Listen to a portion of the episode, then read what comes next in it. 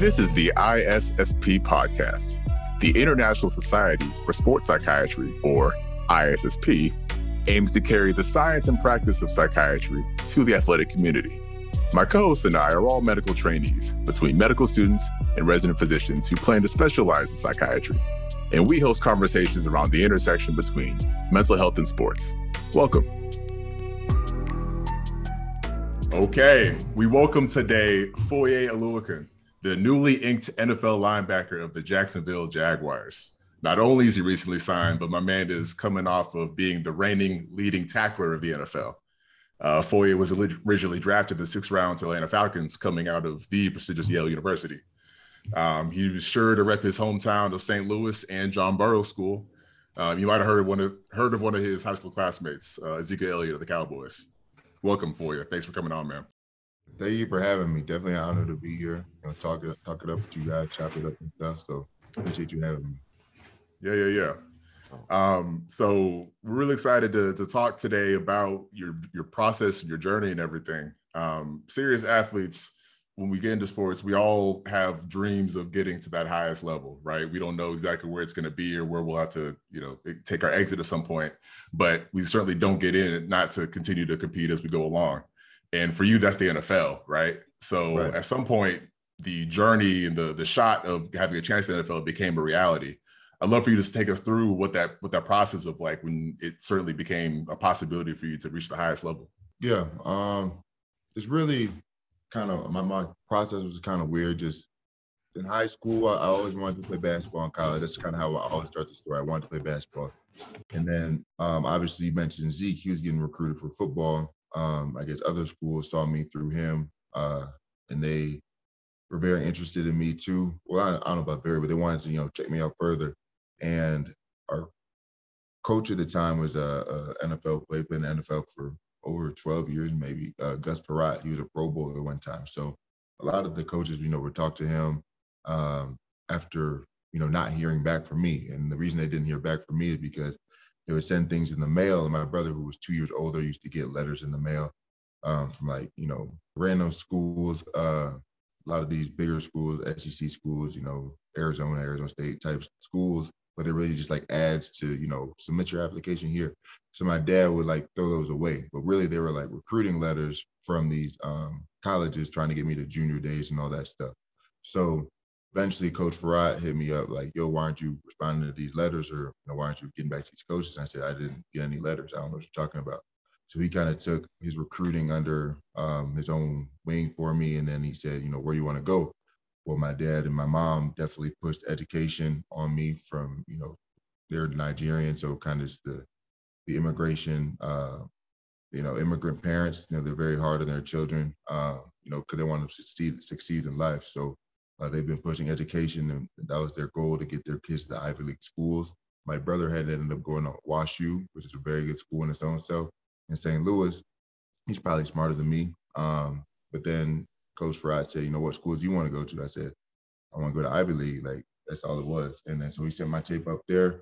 And then within 2 weeks, they got back to me, and, you know, kind of had offers from all over the Ivy League, like basically every school. Dartmouth offered me last, so I had no chance going there. A little big on Dartmouth. But, you know, as soon as I got there, you know, I chose to play football over basketball just because the numbers were just way smarter to do that. So it wasn't like, oh, I'm chose football because, you know, I love the game more than basketball. No, it's just like, I felt like I could go farther in football. I wanted to lift and get bigger, you know, more teammates, more connections. There's more opportunity for myself playing football at an Ivy League school than playing basketball, I felt like. And as I got there, you know, I just loved sports so much that freshman year, I played corner. I did well. I ended up being a FCS All-American for freshman team. So that's when our coaches kind of came up to me and said, you know, you keep getting better, keep, you know, pushing yourself, you can have a shot to make the league. Well, the Ivy Leagues don't have as much funding in football and stuff as these other schools, to where, you know, you keep getting better and better just by being in the program. You kind of have to work on it yourself. So I would go home, you know, these kids got spring break, some of the kids going, you know, out the country and cool places and stuff with their families. I would go home in St. Louis and just work out and just, you know, try to focus on what I can do. The summers, whether I had to stay up at school and intern or something, that's how I felt like I was making better and better at football for what I thought was better and better at football. And so by the time second year hit, you know, then obviously I went to the third year, you know, things were getting really, I wouldn't say easy for me, but I felt like I was, you know, one of the top players in the Ivy League until I had gotten hurt that third year after a pretty game over Colgate, right? Blocked 2 field goals, had like a pass breakup, did 10 plus tackles, like, I was like, wow, this year's about to be really easy. I broke my thumb in the middle of the game. I thought it was just a bruise, but, you know, I kind of just wrapped it up and then kept playing on it. So I needed surgery. You know, that week, got some surgery, was out another week, and they put a cast on it and stuff. And we had a game after that against Dartmouth. So we had a game against Lehigh. And I said, you know what, coach, I'd rather just go out there and play. So I'm not rusty going into Ivy League play. But I made that decision on a Thursday. But I hadn't really practiced with my club and stuff yet. So I went out, you know, Lehigh, I think second play of the game, I blitzed off the edge, tried to tackle the quarterback. It ended up just whacking him in the chest / neck area and tried to make the tackle. He kind of ran through my arm tackle because I couldn't grab him. And then I ended up popping my my shoulder to where my pec had snapped, and I was out for the year. And that kind of sucked because, you know, I was just thinking like, I had no, like, usually I like set plans, like now it's just a lot of unknown. And my coach did a good job of coming up to me after the game and saying, you know, it could be a good thing. We'll just get you redshirted this semester or this year. You injured yourself early enough in the year. We can just scratch the year and you'll have an extra year to play. So I said, yeah, that's cool. But as the season went on, I already signed that, you know, redshirt, basically redshirt paper. You know, one of my high school coaches back home said, why don't you think about transferring to like a bigger school? Like, you know, you're a pretty good player. I was like, I didn't think of that. Well, it's already too late. I already said, you know, redshirt this year, we're scratching it. And I wasn't going to come back next semester for school. That's how the Ivy Leagues do redshirts. But I didn't really think about grad transferring, but, you know, ended up being a blessing because, you know, you grad transfer somewhere, you got to reprove yourself to coaches. You don't know the defensive scheme. Like, it's a lot of unknowns like that I don't like going into that. I got to keep, you know, playing Ivy League where I knew I was going to play. And then eventually I got to show that I was, you know, pretty dominant over these other athletes, which ended up giving me good film. So it got better. We had the worst year of my career. The season I got back, which would have been awful if, you know, I was trying to use that film to transfer to a bigger school because I think we went 3-7. We ended up being Harvard at the end of the year, but like as a whole, the year was just, you know, awful. I tried to play. They tried to move me to linebacker from safety that year, but our safety ended up getting hurt. So I went back to play safety, probably too heavy. And then, you know, our team just, the pieces just didn't fit as well as we thought they would. But, you know, that's God's grace that I got hurt because I got to come back another year to where I said, you know, I got basically 3 credits left. If I just got 2 seminars in one class, just 3, where I usually take 4 or 5 classes this semester, I'm taking 3. I'm just going to, you know, the social aspects of Yale, I've already seen it. All my best friends are graduating. I'm just going to focus on football. I'm going to focus on school to where I can just, you know, completely be all in on football enough. So that year is probably the best year I had, not statistics-wise, but just like athlete dominant-wise. I focused on, you know, my training, my eating, my sleeping was better. You know, I hydrated more with water instead of Sprite. I really just became a better athlete there, and it was the film that I needed to in order to, you know, put myself at least on the map as well as I could. And then eventually I had to go out to, after that year it ended, I basically graduated. So I had the whole spring semester, what would have been a spring semester, off to myself. And I thought I was going to intern, to be honest, to stay around Yale just in case, you know, the NFL thing didn't work out. And that's when my high school coach, Gus Perot, had called me again. He said, you know, if you really want to make the NFL, I think you have a chance. I was like, that's a lot of thank you. I appreciate that coming from a guy who's played that long. He's like, I think you're a great athlete. Send me over your film. He saw it. So I'm going to send this to this trainer out there in Colorado. He trained Christian McCaffrey ever since he was little. That's how he became the guy, the athlete he was today. I said, all right, like, I don't know who he's talking about, but here you go. Yeah. That's good enough to find out for me, right? He's pointing out all these things that he thinks are great. He's like, oh, this trainer's going to love you. I said, well, that's cool. Thank you. So he sends it over. And then the trainer calls me and said, hey, you got to come out here because I think I can, you know, optimize your chances into making it. And this isn't like me trying to get money off of you. Like, we will charge you, but I just think that, you know, our classes are full, but I'm taking you in because, you know, you have a good chance. Like, I'm helping him, he's helping me at the same time. So I get there, I leave Yale kind of, but then the next week I just leave Yale, like pack up all my shit and stuff and just, I think I do drive. I might have left my stuff with somebody at that point.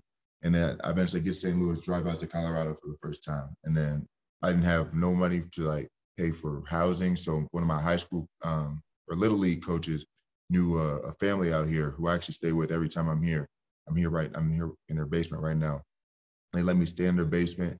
Got to be great, relationship with them. And, they basically helped me out a lot to where I could just, it's right next to the facility that I train at basically. And I just go over there. I had nothing else to do here but like train and get better, and then come home and eat and sleep, and then go back, train, get better. So my numbers when I got there to where I ended were just like a phenomenal, I wouldn't say a big change, but they just kept getting better to where I peaked at the right time. I had the whole science down. I ran my 40 spectacularly, and everything was just, it's like putting on a show at our pro day that we had for me.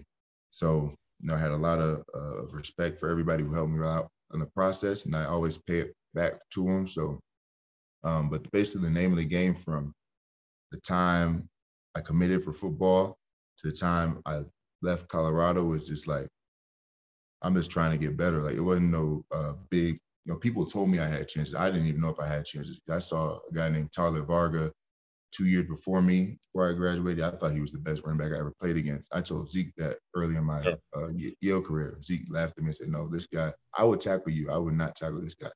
And I see him in practice every day. He didn't get drafted, probably because he had like a foot injury or something along the way that he didn't run his 40 at his pro day, but he didn't get drafted. So, I'm thinking here like, damn, like this guy, I thought he was the best person I've seen in person ever.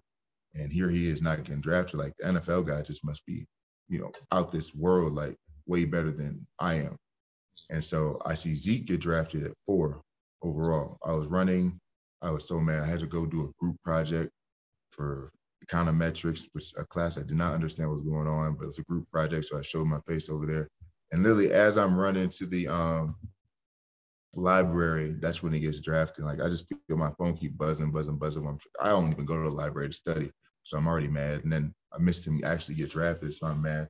But it was really that point. That was during the I was in a sling and stuff. Like, I just missed the year of football. Like, that was the point that I was like, if he can get drafted, like, 4th overall and become this superstar, then there's no reason that I couldn't have a shot in the league. And then, double down on coaches saying that, the trainer saying that, my high school coach who played in the league saying that. Like, it just became my goals. Like, I like sports too much. Obviously, I was econ major. I didn't know what was going on in econometrics. Like, I'm not the best in the world at econ. I can be one of the best in the world at football.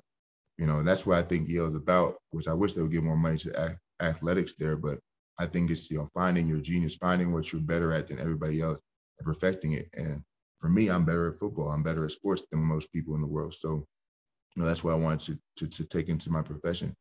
But it wasn't no, like, my goal when I was little was like, make the NBA. I wasn't going to make the NBA. Now it's just like, keep getting better at what I love, and that's football. And it just happened to be that I made it to the NFL. So once I got to the NFL, it's like, if I don't keep getting better, I'm going to get cut, because I was a 6th round pick. People told me that's basically the same as being a free agent drafted that late.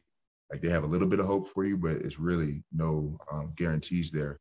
And I knew that if I didn't perform well, I wouldn't be in the league. So whatever I had to do the first year, I played special teams, played my ass off on special teams, do whatever for the team. Second year, I'm trying to become a better and better linebacker. Third year, finally got my opportunity to start. And that's 2 years, like, just playing special teams. I got to start sometimes with injuries and stuff, so people saw that I could play. But if I played the way I played my first 2 years, my third year, I'm not going to set myself up the way I am now. So I really wrote on my mirror. I write my goals. I don't write like number goals on the mirror, like stats goals. I wrote on the mirror, I said, special teams player or 10 million plus. And that was after in my third year in the league. I said special teams or 10 million plus. I think 10 million was a lofty goal, but it was a goal of mine. Like, what kind of player do I want to be? Do I want to be a well-respected NFL player, or do I want to be a guy who just, gets on teams and then, has to switch teams every other year? Like, And there, I know a lot of guys like that we have the same personalities, me and those like kind of the special teams guys, because we all came from the same place. But it's the effort, the work ethic that I feel like I put in that made me into that, you know, now it is really $10 million+ a year. And I'll never forget this, you know, me being the special teams guy, because that's who I am. Just I worked into that mold, that group that gets to get that amount of money. But, you know, I put so many things on that mirror. I said, you know, got to create turnovers, got to get tackled, you know, got to become a leader, got to do this. And every morning when I wake up brushing my teeth, I would see that stuff. And even if I was tired, like sometimes I'm like, so stupid, I put this on the mirror, but like it worked every time. Anything I put on the mirror comes into fruition. So, you know, there's a couple of themes that come out of your story that I feel like student athletes can really appreciate. One is focus and the other is sacrifice. I wonder if you could tell us more about what that is like, trying to balance schoolwork and football, going to one of the best colleges in the country, but also, again, trying to keep your football dreams alive at the same time. Yeah, sacrifice really exemplified in that last semester I had without my friends and stuff. First 3 years of Yale, I was good at football. I was good. We were a good team, decent team. But that last year we went 3-7 with all my friends. Like that all season we partied a lot. We were told we were supposed to be, we were probably like 1 or 2 preseason Ivy. We just thought it would be easy. As I said, I drank a lot of Sprite. It was water. Like I would come in from spring ball. First thing I would do is just get a cup full of Sprite and drink it. Like really going into that last year where I said, you know, I've made enough social connections and all that, but my best everything, I had a really good semester academically and football-wise was when I just said, like, I'm only going out to, like, places that I need to go. Like, I've seen enough people. I don't need this partying and shit. Like, Yale's a very fun place. People don't realize, like, how fun it can be, but I just didn't need it. Like, I wanted to focus on what would really get me to the next level. And luckily, I had 4 years of, you know, drinking and stuff. That's already a college full, so, like, why would I need 5?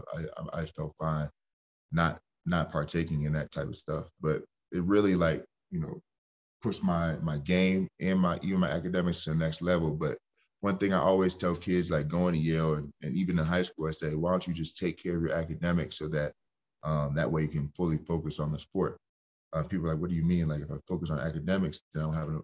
No, when you focus on staying on top of your homework, you know, making good grades on tests, like, it don't compile in your mind. Like, if I'm behind on homework and stuff, I'm thinking about the homework. If I have a bad grade on a test and I'm like sad, like, it really takes away from your energy that you have things on the field when you're behind off the field.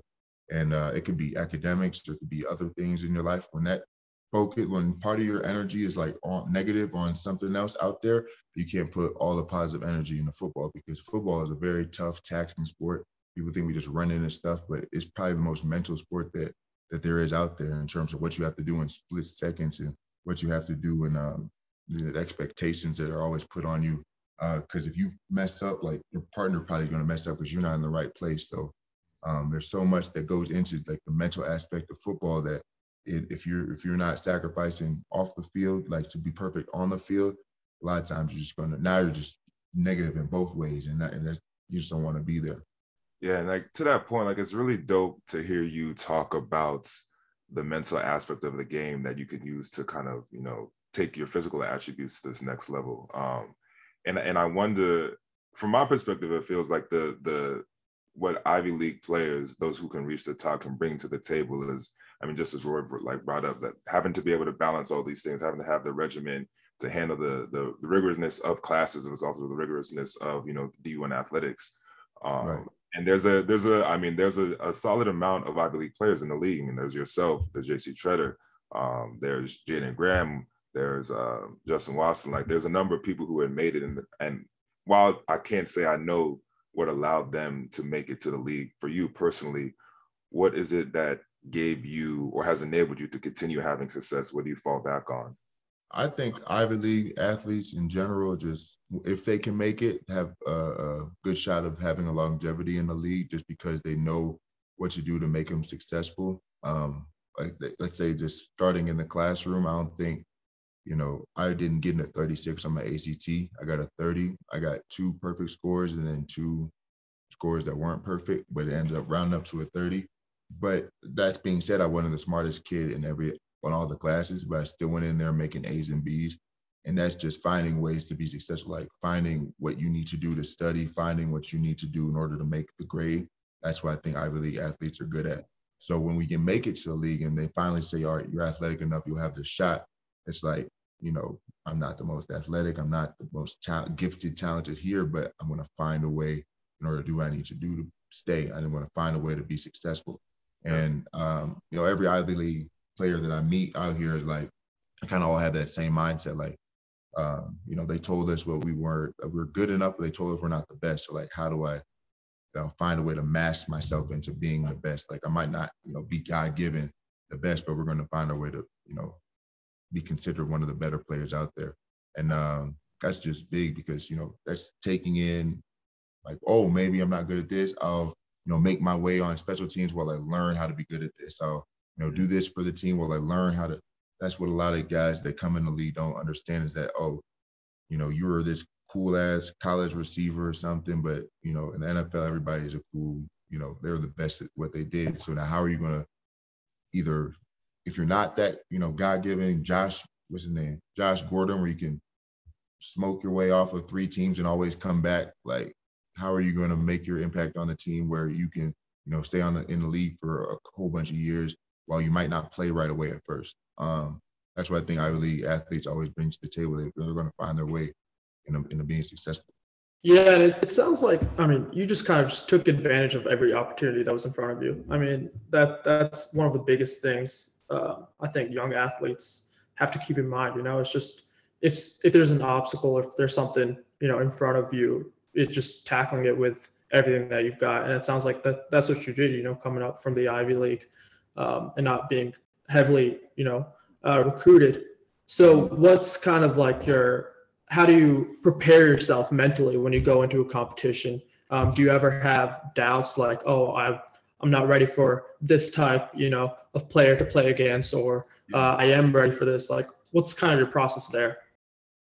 People hate, like, especially like, positive people hate me because I'm the most negative, positive person in the world. Like negativity really like fuels me just because like that just like I wouldn't say I get down on myself, but I get really into when people like doubt me and I always make up a narrative that like, oh, you know, I don't think I'm this good. That makes me work harder. That's been my way since I was little. Like my dad told me I wasn't smart enough for this or that. Like he knew I was smart. He made me, you know, we're education until we die, but he used to tell me things. I'd be like, oh, I'm not ready for this, that. That made me study harder for the test. Though, oh, you know, let's say I'm playing against a really good receiver. Oh, he's too good. I'm going to go work on my footwork harder for the next year. Like people try to flush these positive thoughts into my head, but me knowing me, like I don't want to be complacent. I don't want to be told I'm good. I want to be told what I need to work on because that makes me work harder. So I have a lot of doubts before the game. I'm sitting there nervous as hell, but you know, eventually, because I'm so nervous, I work hard, and then, you know, at the start of the game, I just tell myself, you know, just play the game that I play because I put in all this work and hard and effort. That if I just fall back on that, it's just proven time and time and time again since I was little that does the trick. So, I'm very positive, and it's like I have a lot of self-confidence. But if you just hear me talk about myself, like, it just sounds like I'm very negative, but it does cause a lot of stress because that's the stress that helps me elevate myself. But I can get pretty down on myself, like, oh, I don't think I'm going to make it. I don't think, you know, but at the end of the day, I do. It's not like I know, but it's what helps me get to where I need to be.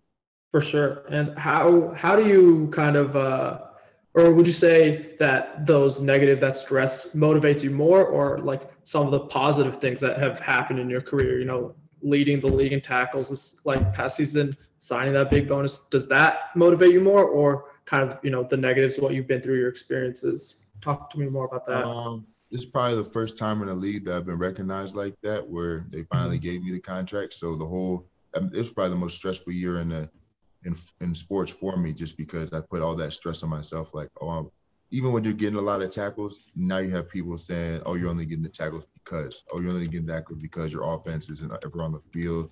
You're getting the tackles because, you know, your defense isn't doing well, so you're always on the field. it's like they're not even consistent with their thoughts, but at the same time, it's like that kind of fuels me to say, oh, I'm not doing well enough. I'm not doing well enough. Well, now when I don't know where I'm about to play next year and I don't know the contract is going to come, it's a lot of unknowns that I hate. And it's like, shit, like, what do the coaches think? Like, are the coaches thinking what these guys on the internet are saying? Or, you know, are the coaches, you know, thinking I'm playing well? I don't know. I got to play better. Eventually, one of our defensive coordinators said, you know, you're doing a hell of a job this year. Like, really proud of you. You're going to get everything that you deserve. And I'm like, I don't even know what I deserve because I haven't been told how good I was. So this has been really stressful until, you know, kind of right into free agency where my agent is telling me, like, you know, oh, you're going to get this and that. I'm like, I don't know what you're talking about because I've heard a whole bunch of different things that aren't that. And, you know, now we're calling up all these teams and they said, you know, you did a really good job. My first question to my Falcons GM at the end of the year was like, you know, what do I need to do better at in order, you know, for you guys to think that I'm cornerstone of the defense? He said, that's amazing that you asked that. I haven't looked at all the film, but, you know, that's the kind of guy you are. That's the character you are. But really, it's just me, like, saying, you know, all these people have all these doubts about me. I'm trying to erase them. I'm trying to erase my own doubts about me. I'm trying to find out what I need to do in order to be that $10 million+ guy. And, you know, it all worked out, but it was just a very stressful year just trying to answer unknowns while they were still being unknown. I hear you say that you thrive off negativity, right? And that's, you know, it's kind of something that's out there. It's memes sometimes. But too much of that self-doubt can lead to imposter syndrome. We deal with imposter syndrome being where you doubt your own skills as a fear of being exposed as fraudulent, right? Self-doubt could be predictive towards someone's mental health and ultimately can poorly affect your performance. So how do you avoid imposter syndrome? And do you experience imposter syndrome? Yeah, I think I understand what you're talking about because I remember sophomore year, I was still a corner at the time. So we're playing a guy who was the NFL prospect at Fordham. And I think the second play of the game, he took me deep for 60 yards, toasted me. And then the rest of the game, I couldn't get out my own head saying like, oh, you know, I don't think I'm in it. I don't think I'm good enough. Like, and that's an NFL guy. That's where I want to be. And he just really killed me all game. Like they had record-breaking game on us and they just kept on throwing it over the top of us. And so I went home at that game and I didn't know if I wanted to play football anymore. Not that I would ever stop playing, but I was just like, bro, I don't think I'm good enough. I don't think, you know, I was really just down on myself for about a week. And I came back to practice eventually during the week and I said, you know what, 2 ways it can go. It's probably what started it. I can, you know, keep sucking or I can get better. And it was humbling. It's like, all right, I had all this recognition last year for FCS, this and that, and here comes a real dude, and I'm just not good enough. So there's 2 ways it can go. I can keep sucking or get better. And anytime I kind of hit those doubts, that's kind of the question I ask. It's like not, oh, you're always going to be in this place. It's like you have the opportunity to get better. Go get better. But I understand for sure that because I've been there where the doubts kind of compile on you and now all of a sudden you just don't think you're good enough. You don't think that you can ever get to the space that you need to be. Like it's kind of a mix. Like I'll come out of that shell a little bit and say, you know what? I said I'm very confident in myself. I said, you know what? I'm doing really well at the end of the day. Now I went to Yale. I graduated from Yale. I'm in the NFL. I'm starting now. Like that's already crazy. And then, but there's always another place to go. And that's where it's like, I let the doubts come in. Oh, can you get to that next step? I don't think you're good enough to get it. Well, go prove them. Like, go prove it wrong. When I don't feel other people saying like, oh, you're not good enough, I'll make it up. Like saying like, I need to get better. But I definitely understand that it's a dangerous line that I walk on. You just got to make sure you have enough positive thoughts in there to, you know, be happy pursuing that better aspect of you.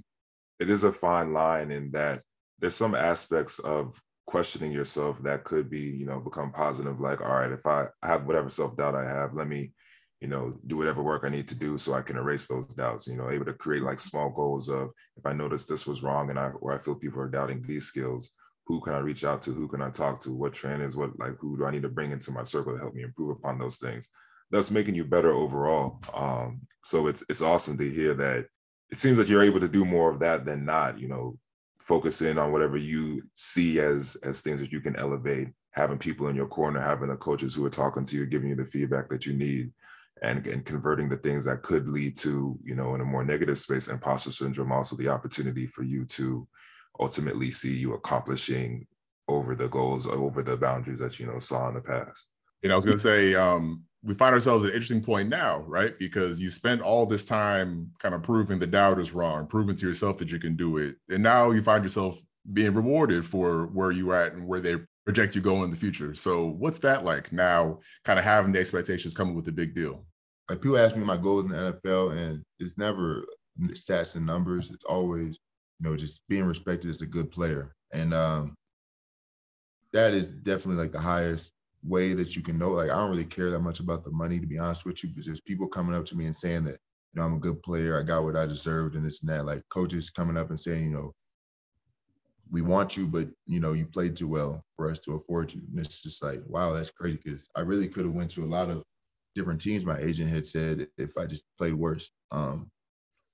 That's crazy, like, that people really came up and said that I'm a good player. Like, that's really just makes me happy.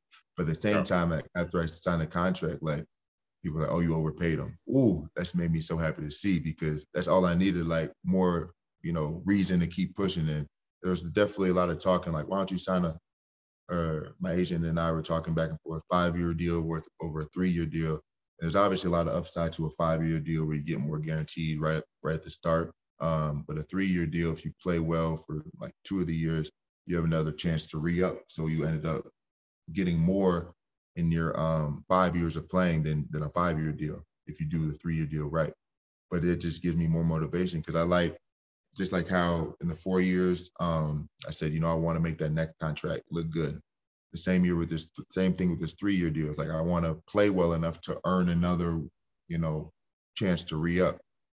That's always betting on myself. That's always, you know, finding that chip on my shoulder, like the reason to have that chip on my shoulder, which, you know, some people told me that was a negative thing. I always saw it as just the way to work harder.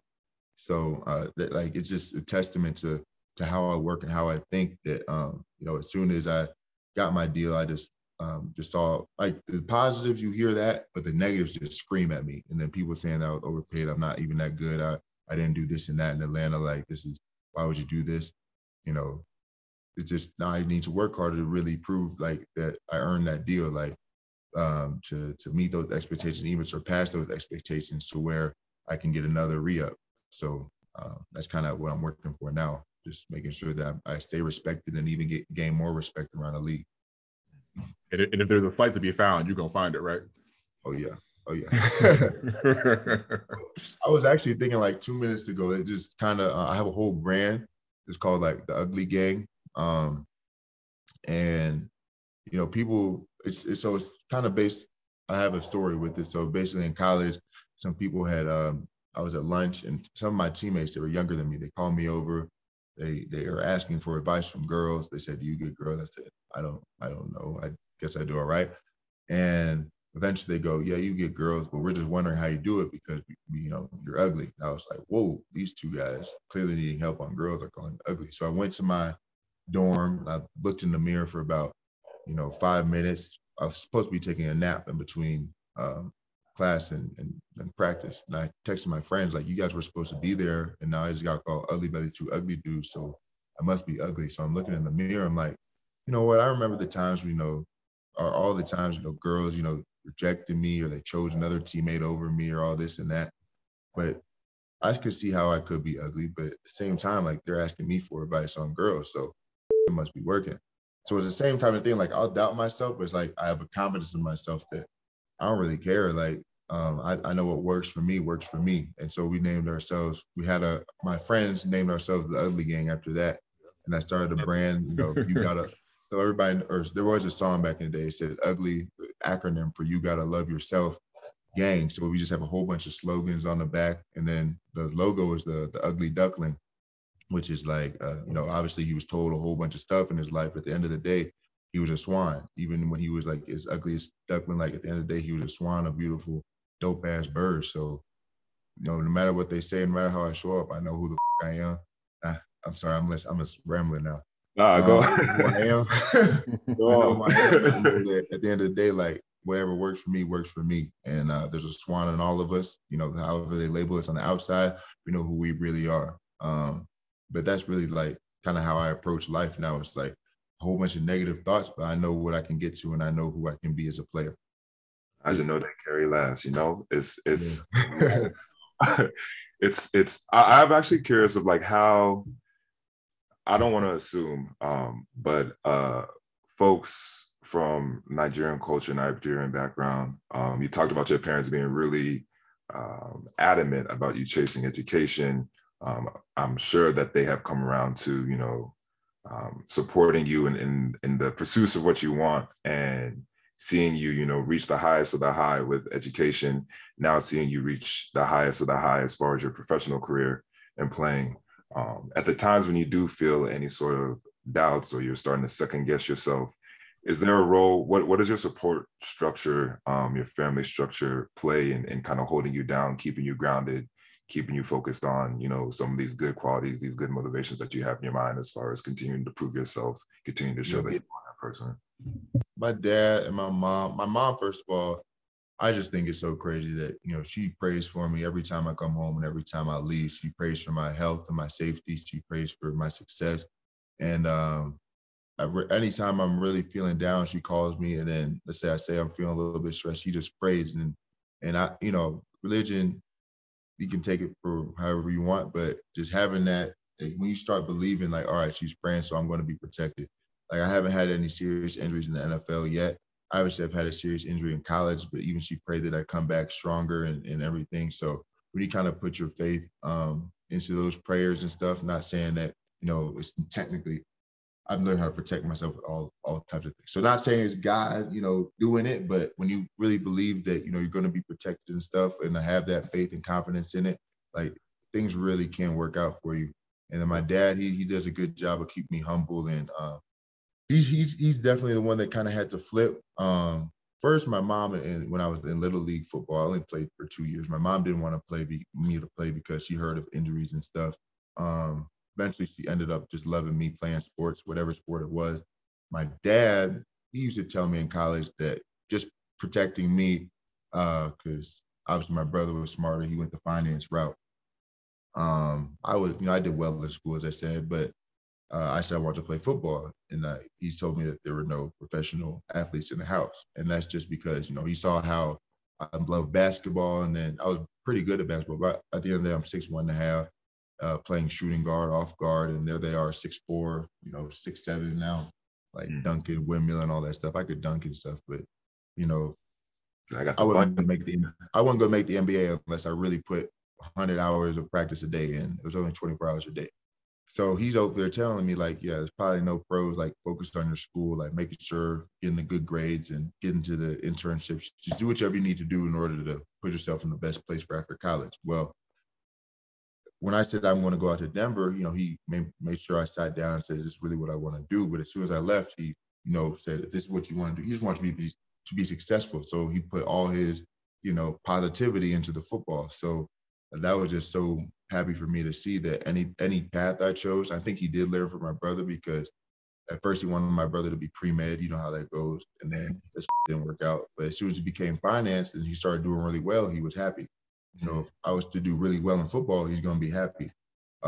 So that was really the only goal for him. So if I chose that path, just, you know, make sure I'm the most positive, make sure that I do the best that I can. And obviously he told me as soon as I left for Denver, he said, no, maybe as soon as I left for Atlanta, after I got drafted, he said, you know, I know nobody knows you now, but if you just do what you need, you're going to earn that respect that you're always after. And he said, I actually have a tattoo on my back. You don't even know about my tattoos for real. He said, your name shall be heard. Not even like to be famous or nothing, just your name shall be heard. Just the Oluokun name. Like, that's always been our thing. Like, he came over here, whenever, the 80s. As an immigrant on his own, then eventually brought my mom over, and everything was, you know, geared for my brother and I's success. And in order for us to be where we are today, my brother doing really well, just graduated in business school at U Chicago, Booth, and he got an offer in St. Louis, and then me finally signing my second deal here is just that a testament to us as the Oluokun, like, really on the Oluokun family that I have here. I think there's some others around the country somewhere, but that really directly related to us. It's only 4 of us here. And, you know, we're just trying to start us up, you know, from the ground up. And he said, your name shall be heard, saying that I'm going to be successful in whatever field that I do. So it's just that positivity, that support that really just ushers me forward, saying like, I have no chance to fail. Like, I'm not going to fail them because they've done everything that they could to get us to this point, which was like, they were low and now we're at zero. And that's all we needed, was just to be having an even playing field. And then once we got that, sky was the limit. Yeah, they'd appreciate the tattoo reveal on camera. Hopefully Dad gets a chance before things are released. So we found that out. Boy, you've given us a lot of gems. If you had to kind of summarize some advice you would have for folks who want to be in your position, who are coming up, what would you say to them? People coming up in my position, I say, for an athlete, be coachable. Especially from a coach that you trust, like, listen, really, because they'll give you the answers to the test, and it's really on you to use them. Obviously, there's always a chance to get better, but when coaches say you need to step left and you decide to step right, I just don't understand how you think you're going to be successful. If you really trust somebody's opinion on you, and then use that to continue to better yourself, that's really how to keep moving up in the ranks. And then off the field, it's just, I don't ever like to blame people for making stupid mistakes, because obviously I made stupid mistakes too, but it really takes one that gets you caught and gets you down in bad light and stuff. So, but you just have to be as smart as you can out there and really understand that, you know, one mistake, that's what I'm saying, could really, you know, knock you off your whole path. And then obviously, like I said earlier, we focus your energy on something off the field, it's harder to make it on the field. So, you know, be smart and really put yourself around the right people. Because if your friends, you kind of average your 5 friends. If your friends are all doing well, you're probably going to be doing well too. Because, you know, if you start doing poorly, your friends are going to try you. They're going to say, why aren't you doing well? Like, that's just weird. Like, when I see people that aren't doing well and I see their support group, I see their friends, you know, not doing well too, you're going to think it's okay to not do well.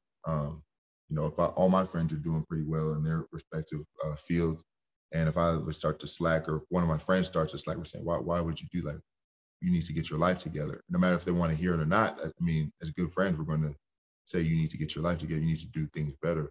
And just even hearing that from guys that you grew up with, guys that are your peers, the guys that, you know, you've seen at the lowest of lows, now they're up there telling you, yo, you need to do better. Like, you're going to feel like, oh shit, like, what am I doing here? I need to do better. So that's kind of my advice. Surround yourself with the right people and then be coachable and listen to people.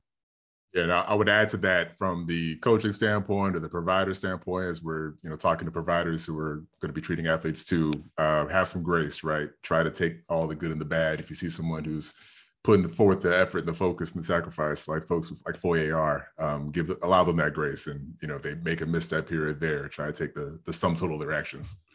Well, man, we appreciate you so much for spending your time with us and giving us all the gems. I know we can find you on Sundays, occasional Thursdays and Mondays. Anywhere else you want to make sure people can follow your journey? I have a website, my name, foyeoluokun.com. I think my agent puts like a whole bunch of interviews and stuff on there. I sell my Ugly Gang clothes on there, my merch. Then, you know, my Instagram, my Twitter. I don't tweet as much as I used to. Like, I used to be ruthless on Twitter, but now I feel like a whole bunch of people watch it. So I'm not on Twitter as much, but I'm still on there, like, retweeting a lot, but Foyelicious, which was a joke back in the day when I didn't have social media. Somebody made that my name on their fake social media, so I took it after I started social media. But so Twitter, Foyelicious, and then Instagram is Foyelicious too.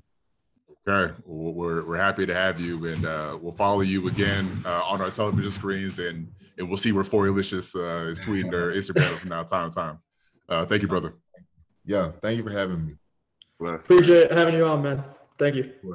Yep. Thank you so much for watching or listening to our content today.